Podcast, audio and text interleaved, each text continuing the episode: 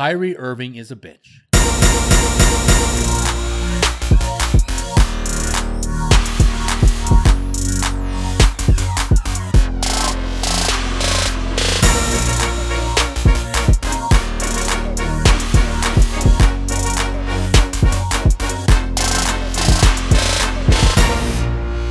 Have breaking news as we welcome you to this 472nd episode of Unscripted with Mike and Chris. We are here. Hope all is well wherever you're listening today. The breaking news is for some reason the Brooklyn Nets and head coach Kenny Atkinson Atkinson have they're they're saying have mutually decided to part ways. Um, the Nets right now uh, are on track to be the seventh seeded team in the upcoming NBA's Eastern Conference playoffs. But think about it this way, folks. Uh, Kenny Atkinson took a team that had nobody last year, got them to 42 and 40 last year, which was good for a playoff position last year. Seventh seed, they were kicked out of the playoffs, uh, eliminated from the playoffs last year by the Philadelphia 76ers. But you think about it this year, a lot of expectations in Brooklyn obviously they weren't going to see Kevin Durant this year because of the blown out Achilles in last June's NBA Finals. But then they bring along that punk Kyrie Irving as well, and Kyrie Irving played a grand total of 42 games this year, and he is also uh, done for the year with season ending shoulder surgery. I'm getting to believe here the news that I'm hearing already here on Saturday morning is that some of the players did not like Kenny Atkinson, and I'm pointing that right at Kyrie Irving. I think this bitch has started to believe that he is bigger than the game itself. And when you come into the season, when your stars are basically Caris LeVert, uh, Joe Harris, uh, Spencer Dinwiddie, what the hell did you expect from this team? And I think Kenny, now I'm biased to Kenny Atkinson because he's from the Gregg Popovich coaching tree. He comes from uh, working with Mike Budenholzer in Atlanta. And uh, I think he's done a hell of a job under some trying circumstances for a franchise that just doesn't quite get it in the Brooklyn Nets. But regardless, Kenny Atkinson is out. He is being replaced on an interim basis by Jacque Vaughn, the former Kansas basketball star, also was at one time a two year coach or had a two year stint as the head coach of the Orlando Magic.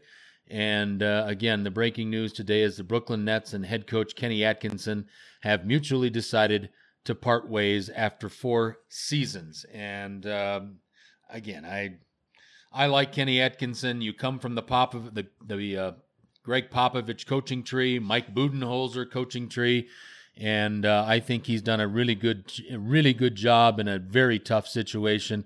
The Brooklyn Nets, uh, working for the Brooklyn Nets is not fun. It's not a lot of things, and uh, then you bring that bitch Kyrie Irving in here.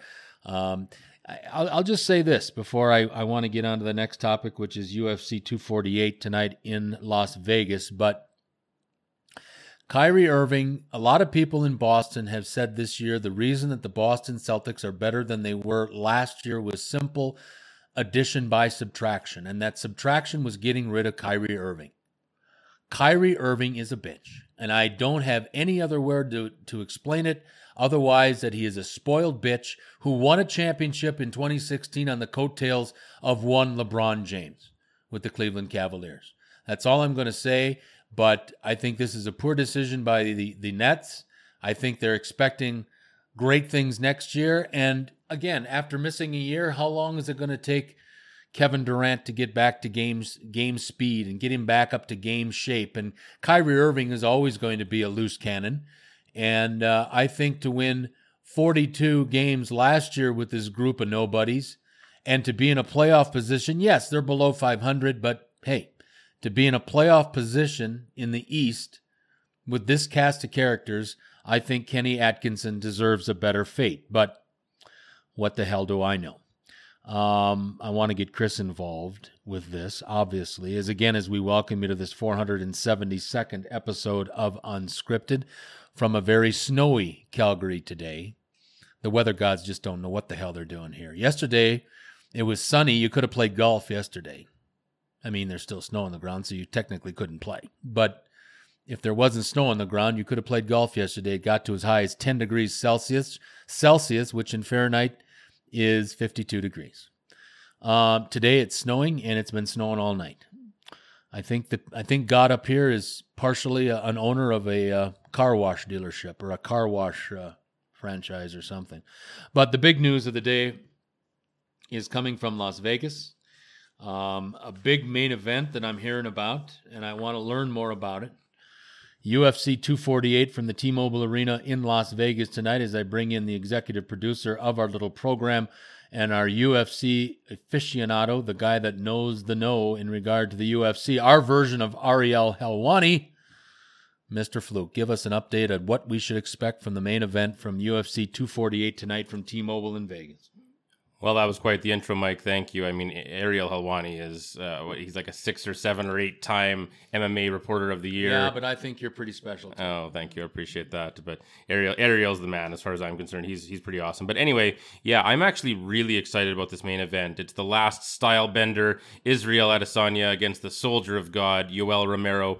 And Yoel Romero, despite being 42 years old, he'd be 43 right away, I believe he uh, you know he's just, a scary guy. He was 12 and 1 he has lost 3 of 4 2 to the amazing robert whitaker but israel adesanya in his last fight knocked out robert whitaker. So you have to pick israel adesanya. It's funny because this really shows how uh, if someone hasn't paid attention to fighting in recent years or even the last 20 years 25 years if you looked at these two guys you would think that romero would destroy him because romero is this thickly muscled Cuban guy, and he just looks like he's a bodybuilder. Something looks like he could destroy anyone, and he could destroy most people in the world. But Israel Adesanya is this tall, skinny kickboxer. Uh, he was born in Nigeria. Uh, he moved to New Zealand at age 10, so he considers himself from New Zealand and is just a really interesting guy. I especially like him because he and Jon Jones don't like each other. so because Jon Jones is a piece of shit, uh, so I'm going to assume that Israel Adesanya is not because he can recognize a piece of shit like I can. So Israel Adesanya has been yapping. He's lighter than Jon Jones and, and smaller and everything. So it might be a bit tough. I mean, Jones is looking at going up a division to heavyweight, whereas he'd have to go down. And Jon Jones already looks so skinny to me. I don't know. It would have to be Adesanya moving up to his weight class, which is to me really pushing it. But I would love to see those two fight someday. If Adesanya could knock out Jon Jones, that would be the best. But I think he will definitely beat Yoel Romero tonight. But Yoel Romero is one of those guys that even if he loses, you don't ever escape unscathed. Like you come out of that, even if you get the win, it's like, man, I really didn't enjoy that. I'm I'm hurting, and this guy hits hard, and he's not fun to fight. So. Uh, it should be a great main event tonight. I'm actually quite excited for it, more excited than I am for most. Both guys are very talented, and uh, I, am cheering for Israel Adesanya. Uh, he's 18 and 0, and uh, he just he's he's one of the real future guys of the sport. Sometimes you see a guy actually like when Jon Jones first came up, and I didn't know anything about him personally, and you watched him fight. When you saw him, I remember my comment was about Jon Jones 10 years ago. I said it looks like he's from the future. Like he was just more of an advanced, well-rounded fighter, and that's what I get with when I watch Israel Adesanya. He calls himself the last style bender for a reason. He just he can just do it all. He had an amateur kickboxing record of 32 and 0. Now he's 18 and 0 in mixed martial arts. The guy, he's one of those special athletes who it takes a lot to beat him. A lot. And like you just you don't go 50 and 0 between kickboxing and MMA unless you're some you can't luck your way to 50 and 0. It just doesn't happen. So the guy is really special. I think he'll beat Romero tonight, but Romero's a tough fight, even losing three of four. But I I, would really highly recommend that people watch this fight. I know I've recommended fights before, often between two big heavyweights where I think they're going to throw bombs and could be fun. And sometimes those fights aren't that exciting. I have a hard time picturing how this would not be a really good fight to watch for anybody. So, highly recommended viewing tonight between Adesanya and Romero. Anything else on the on the lineup that you find intriguing, or we're just uh, pretty much hyped up for the main event? Yeah, pretty much the main event. Uh, Joanna Jędrzejczyk is on there, and she's you know she was she looked like one of those types of fighters early on. She was undefeated for a long time and was just steamrolling everybody, and then she she just seems like she's not all there mentally and now she started losing and yeah it's hard to figure her out so her fights are usually entertaining Uh, but uh, yeah, I don't know. I, am not that excited. Uh, I'm I am squarely focused on the main event, and beyond that, April 18th, we've got Khabib defending against Tony Ferguson, and that is going to be a nuclear war because that one already that was like okay, who's the greatest you know lightweight of all time? And I said, I think Tony Ferguson is going to end the undefeated run of Khabib, and I think he's going to kick his ass. And last night they had a press conference, and it's pretty entertaining if you watch it. Uh, oh, they were just jawing at each other, and uh, it was pretty entertaining. Dana had to hold them apart. Tony Ferguson put his interim belt on the ground, and uh, and then uh, Khabib kicked it off the stage, and like it's th- those two don't like each other, and that is going to be not just for the title, but for who is the greatest lightweight of all time. There's no question about that. It's one of those two. But I honestly think, and I I hate to say it against a guy who's nearly thirty and zero, oh, but I think Tony Ferguson is going to kick the shit out of Khabib. Really, I really do. Yeah, hmm, that'll be interesting.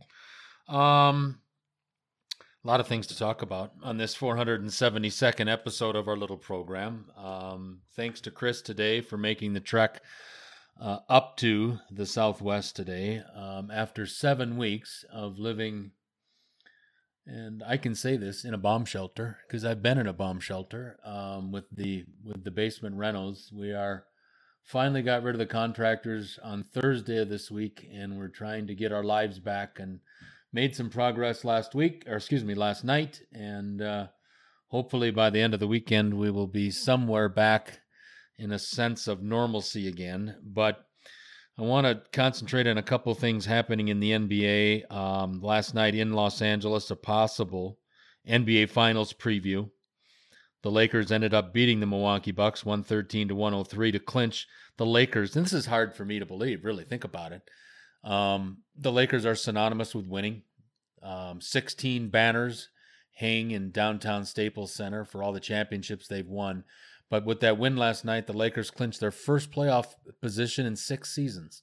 That just doesn't happen. You don't see a 25 year run like the Detroit Red Wings, but the Lakers have never had a span of missing more than two seasons in their in their career going back to Minneapolis and the Los Angeles Lakers. They've never missed the playoffs more than two seasons in a row.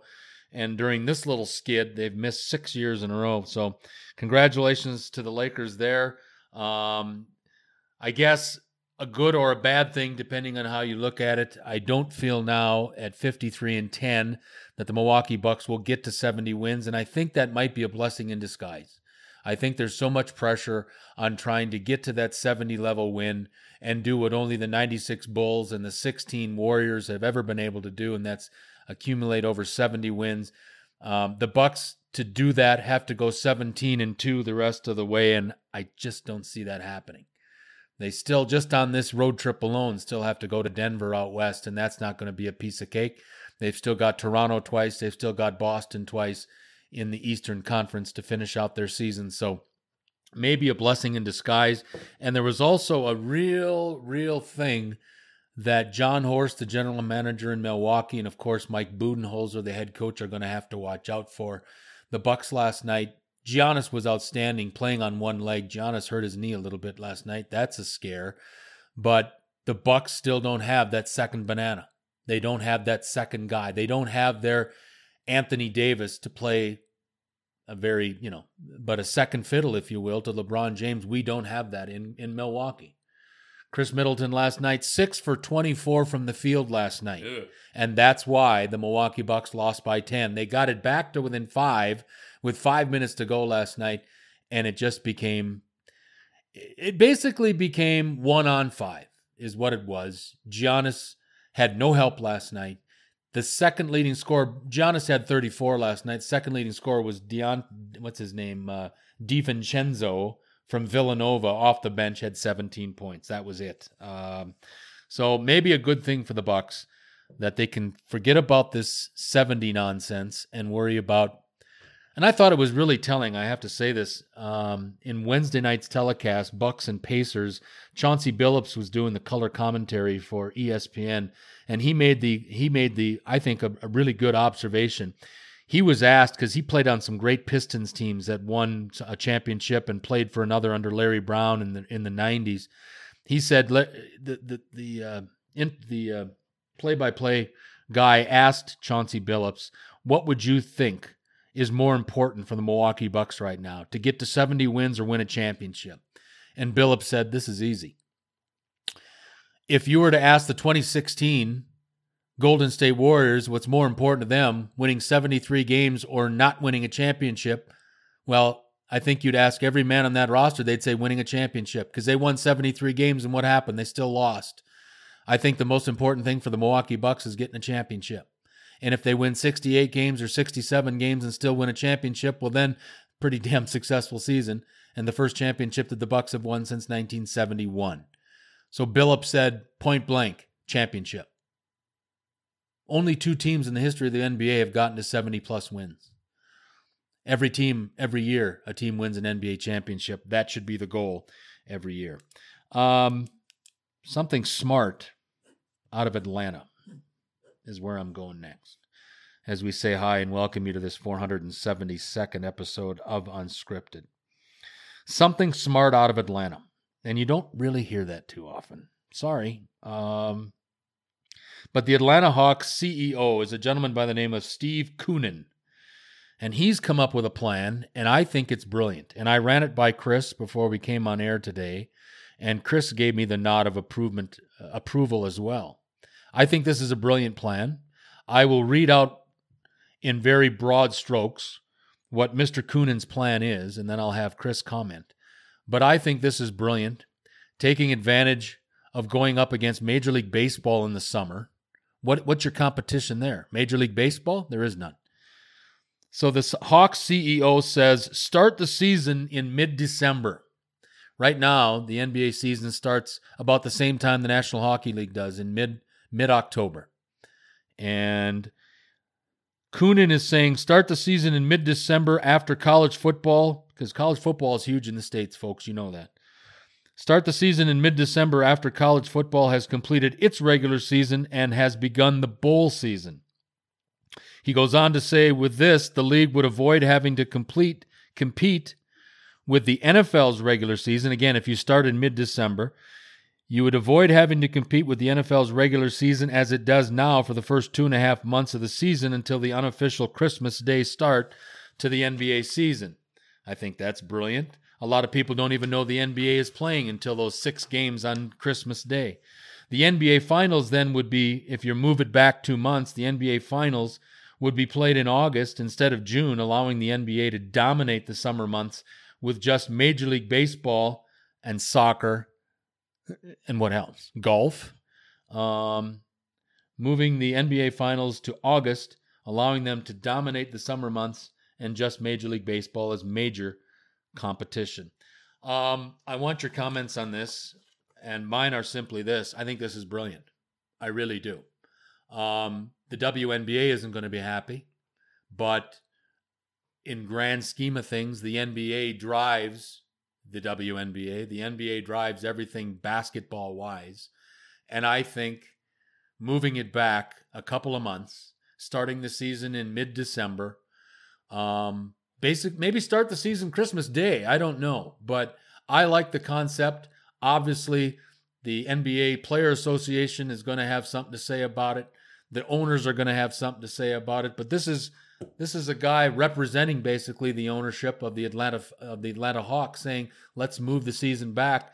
And I think yes, very broad strokes, but I think this is this is thinking outside the box, and I think this shows even as poorly as Jane Goodell's husband's league is because of her husband I think it shows the magnitude and how far reaching the NFL is, and people don't want to, and, and leagues don't want to compete against the NFL. For the NBA, I think this is brilliant outside the box thinking, and I hope that the NBA at least takes a real serious look at this because I think, in its broad strokes, is a really good idea.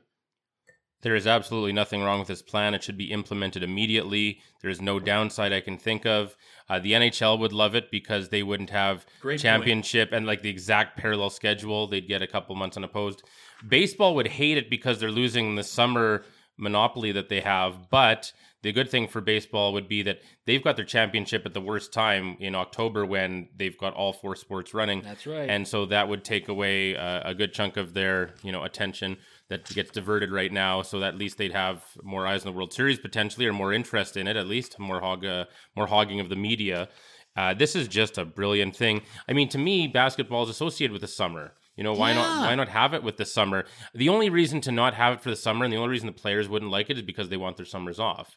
That's the only reason. But hey, you get paid a lot of money, so shut the fuck they up. They can fly wherever they want and have summer every day. Yeah, that's right too. Exactly. So yeah, it's it, it's a ridiculous uh, thing to not do it because of that. If that was the case, but this is a fantastic plan. I've kind I've never really consciously thought about it, but I know I've kind of wondered at the, like why is it the exact same time as hockey and ice sport? Like it doesn't really make sense. And yeah, they should absolutely take advantage of being against baseball and just dominating the summer. And I love that because that would really hurt baseball. I could see Adam, you know, well, seriously. I mean, I, I, I, know, could, I know. I'm right there with they you. deserve an ass kicking. So I, uh, I I would really like to see Adam Silver acknowledge this and and take it under consideration and work towards it. I mean, look, we know he's the best commissioner by far in the Big Four, and he actually does stuff. And he, you know, he's trying to, he's willing to take chances and do new things. Like, you know, you can say you like or dislike his in-season tournament idea, but at least he's willing to do something other than status quo. Normally, these guys like Roger Goodell, they get paid. Not only they get paid in like exponentially too much money, but they don't even do anything. Like I wish I got paid tons of money to just do the status quo and just be a fucking stick in the mud and just like, oh, let's keep everything the same all the time and you know, it's just unbelievable how bad they are. So I hope Silver looks at this like, and it would be easy to implement too because if you were moving the season back, it'd be tougher. But now, like, you'd be the one year when you actually moved it forward, you would just have an extra couple months to prepare it. It actually works. So it makes sense on all levels. There is nothing wrong with this plan. You said the broad strokes. How about the minor details? I can't imagine there being much wrong with the minor details. It would be easier to schedule the arenas you play in because Absolutely, you're you're not- you're, right. you're dominating the summer. It's way easier for hockey to schedule their season. They they'd love it. I just everybody wins here except for maybe baseball and fuck baseball. Can you imagine if you're the scheduling guy at the Staples Center in Los Angeles Yeah. when you're trying to schedule the Lakers, the Clippers, the Kings, um, The- award shows? You know, yeah, the award show- WNBA probably at some point, or but they they're do- in the spring. Are they only the spring? Yeah, they're in the spring and into the summer in the WNBA. And maybe I'm not sure about this, but I think could be wrong, but I think the WNBA's Los Angeles Sparks still play in the old Forum in Inglewood. Oh, do they? Okay. But I mean, can you imagine if you're the scheduling guy? I was thinking about that the other day about Yeah. the Staples Center. if you're the Staples Center scheduling guy or girl, whoever that person may be, and there's a rank like this is funny. The Lakers are the main tenant in the in the Staples Center, followed by the Kings, and this is why Steve Ballmer is building his own arena out by the new Rams Stadium in Inglewood because he's tired of being the third tenant in the Staples Center. So I think there's there's a lot of good things about this. And and about your comment about Adam Silver, I obviously I agree with it. But if teams are are so worried about the NFL and competing against the NFL, can you imagine if we had a competent commissioner running the NFL? How good it could be then. I mean, I am not a Goodell fan. I think Jane Goodell's husband is lazy more than anything because of, and I'm I'm totally on board with Chris's comment about him just staying status quo. Think the wheel is fine. Let's not oil it. Let's not grease it. Everything's working. If you had a more forward thinking commissioner in the National Football League, I can't believe the places that the NFL might go. And I'm not talking about going to London. I'm just thinking about the different uh, revenue streams that maybe somebody could think of. Somebody a lot smarter than me, but I know a hell of a lot smarter than Roger Goodell. It's amazing. Just think if we could find a Adam Silver clone and make him the commissioner of the National Football League. The NFL has asked him. I know that as a fact.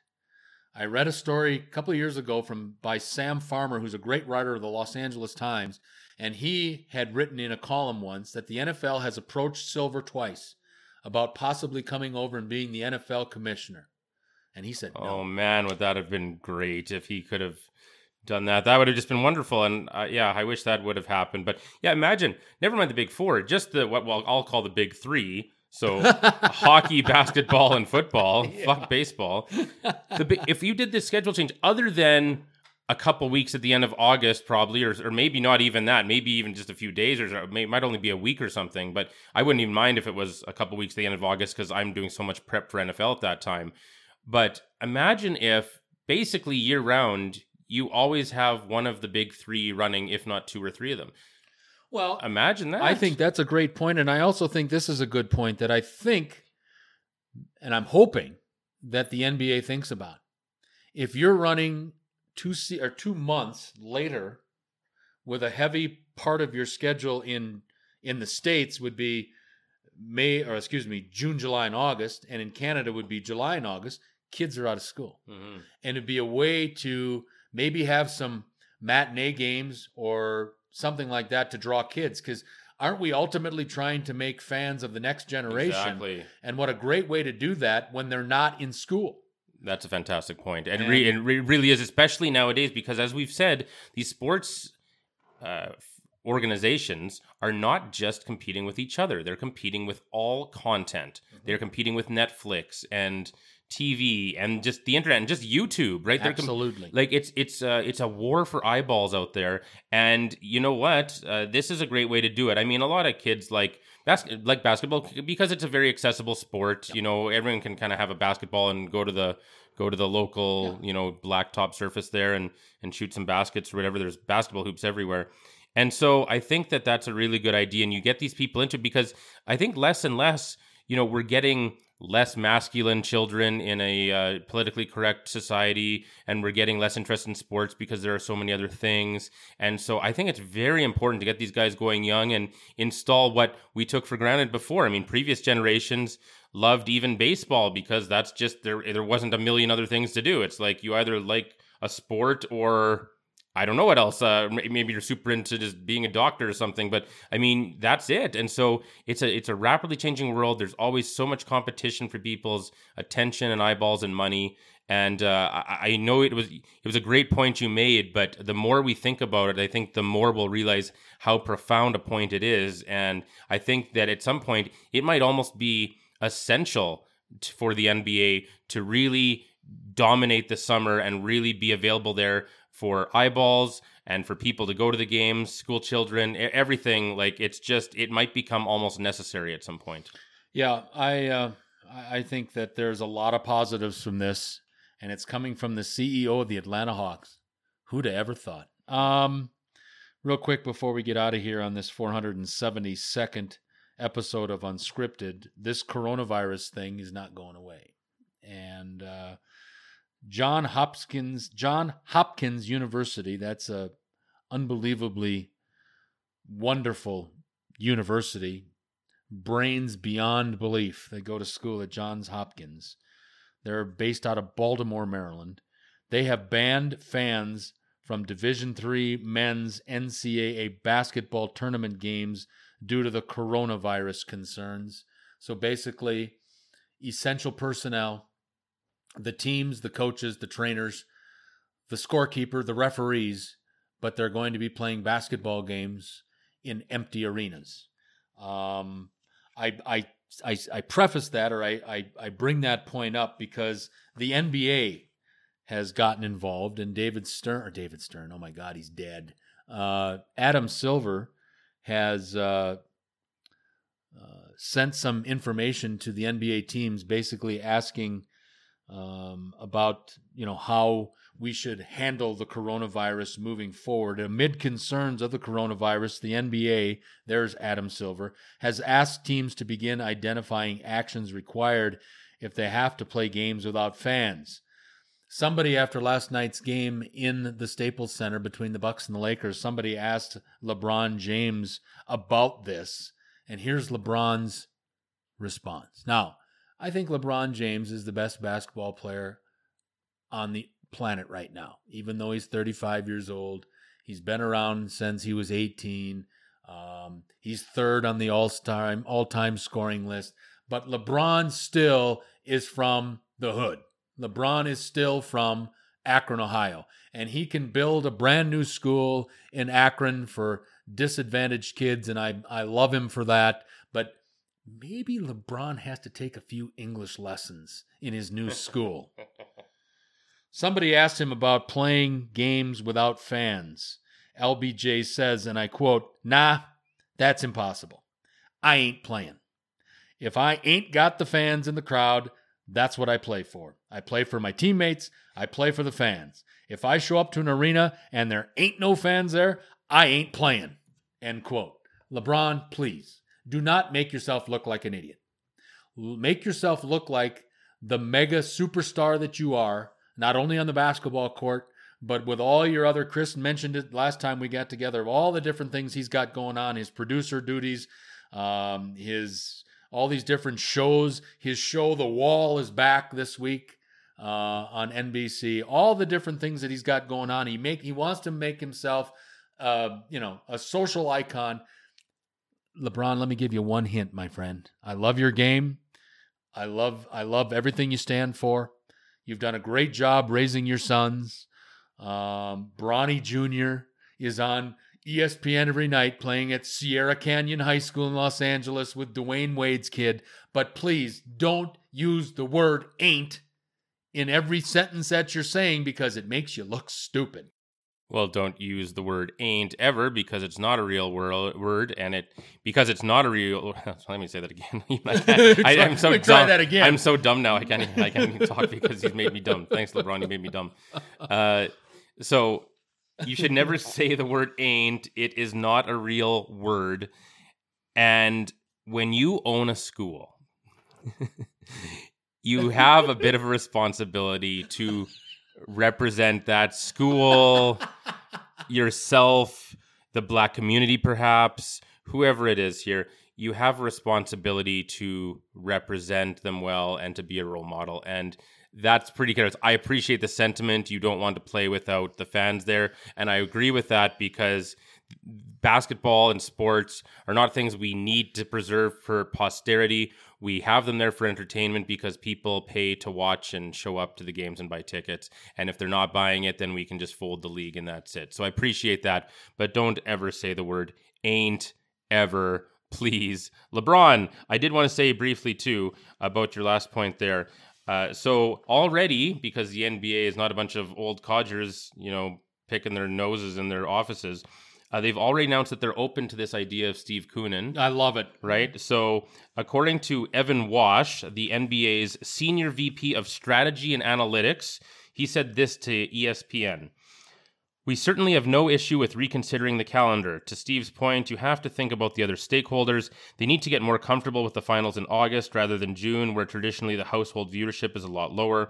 But the flip side of the argument is there hasn't been a lot of premium content in that window. Notice he's aware of content being his competitor, not other sports leagues. Smart guy. Which explains why viewership is lower. We're open to that. There's no magic to the season going from October to June. None of the ideas we are talking about now are new ideas. The question is not, are we just reacting to what's happening with ratings and what's happening with injuries or player loads or anything like that? It is a question of, can you make a better product? Wow. Um, I'm impressed to see that. Thank you for uh, enlightening me on that. The NBA has already responded to this, and that's why right now it is the best run league by far in uh, of the big four that that Chris and I concentrate on: the National Hockey League, the NBA, the NFL, and um, yeah, the other one run by Manfred. Um, we've got to run, but before we do, I do want to send out a quick shout out shout out to the Wisconsin Badgers and their men's basketball program and head coach Greg Gard. Um, they started this season out five and five, didn't look good, lost their second leading scorer, Kobe King, who decided that he wanted to out of the Wisconsin program and he will play next year at Nebraska. There's mistake number one by you, Kobe King. Nebraska doesn't do anything well these days. I'm sorry. But regardless of that, Wisconsin had problems getting Micah Potter into their lineup this year because the National Communists Against Athletes would not allow him until the second semester started. So Micah Potter was not allowed to play this year. He transferred last year from Ohio State to Wisconsin. He was not allowed to play until December 21st. Since Micah Potter has entered the Badgers lineup and Kobe King has left the Badgers lineup, This team that was 5 and 5 after their first 10 games is now sits at 21 and 10. They've gone 16 and 5 and with their 60 to 56 win over Indiana today in Bloomington, Indiana, the Badgers have at least at the very worst earned themselves at least a share of the men's Big 10 Conference Basketball Championship with again with their 60 to 56 win over Indiana today, Wisconsin will at least tie for the Big Ten Men's Basketball Championship. And for all the people that told and wanted to tell Greg Gard to go screw himself and all this other stuff, all I'm going to say to you naysayers is go screw yourselves because Wisconsin stayed the ship. They did what they always do, they just did it better. And now they've won 16 of their last 21 games. They're going to go in as the top, potentially as the top seed in the Big Ten men's basketball tournament next weekend, and that is a great tribute to Coach Gard and that whole University of Wisconsin men's basketball program. And for the naysayers, go root for Michigan or somebody who gives a damn because you people that wanted to jump off the Wisconsin ship should be ashamed of yourself. Every program goes through some ups and downs. I don't care who you are. Wisconsin proved that they've gotten through the rough times. And you know what? A program is always bigger than one guy. I don't give a damn what you think on the collegiate level. Um, Indiana State still survives today, not very well, but they still survive today without Larry Bird from 40 years ago. A program is always bigger than one person. And the Wisconsin Badgers have proven that this year after not being able to be allowed to play Micah Potter but then ultimately they lose their second ranked scorer in Kobe King. And what do they do? They go on and win a share of the Big Ten men's championship in basketball in the Big Ten conference. So congratulations to the University of Wisconsin. Yes, congratulations to them. You know what? And I, I'm always happy when Wisconsin does well for you. And just, I know I keep going back to this, but this Steve Koonin, you've really got me interested in this story. I wanted to look up because you said, oh, I don't know if good stuff comes out of Atlanta. So I was half expecting to look him up and see that he's from Wisconsin or something. like, and so, so I looked him up. I wanted to see, but no, he is a lifelong resident of Atlanta. Okay. I, and I want you to listen to this resume that he's got. So yep. this is not some, you know, and, and I want to highlight this because we often talk about dumb executives or lazy commissioners or people who aren't qualified or just lucky or their Status dad was quo. something yeah. or they're just rich because their family or just bullshit. So this is great. And, and I don't know, maybe this guy had a rich dad too. I have no idea, but he's done a lot on his own for sure either way. So uh, he's a lifelong resident of Atlanta, Steve Koonin. He serves as the chairman of the board for the Georgia Aquarium. He's on the boards of Rubicon Global and the Fox Theater. He's an executive committee member of the Metro Atlanta Chamber of Commerce. He's a former Sports Business Journal Sports Executive of the Year. He's been named one of the 100 most influential Atlantans by Atlanta Business Chronicle. Uh, also, Atlanta Magazine's most powerful people shaping Atlanta uh, was selected to the Power List by TV Guide. And wait for it, here's the one I like. He before he said all this stuff, he made Entertainment Weekly's smartest people in television. Well, he's got my vote. I love his I love his idea. I think the NBA will study this, and uh, I think they'll make the right decision. And um, I just again, the forward thinking of the NBA is impressive in this day and age of incompetency in regard to major sports the guys that are running these leagues. And I'm not taking a shot at Bettman. Bettman right now is my second favorite right now. I think Gary Bettman in his 26 years has done a lot of good things for the National Hockey League. My shot there is mostly to Jane Goodell's husband and to Rob Manfred of Major League Baseball. But um, I, I'm I I thought you'd be impressed with this. When I read it this morning, I was impressed with it, and I thought it needed to make the airwaves of unscripted, and I'm glad we talked about it. We've got to run on this 476th, uh, 472nd. I'm getting ahead of myself here. This 472nd episode of Unscripted. As always, we thank you for participating and hope that you continue to do so. Having said that, for the executive producer of Unscripted, Mr. Chris Fluke, I'm Mike Jansen. Until next time.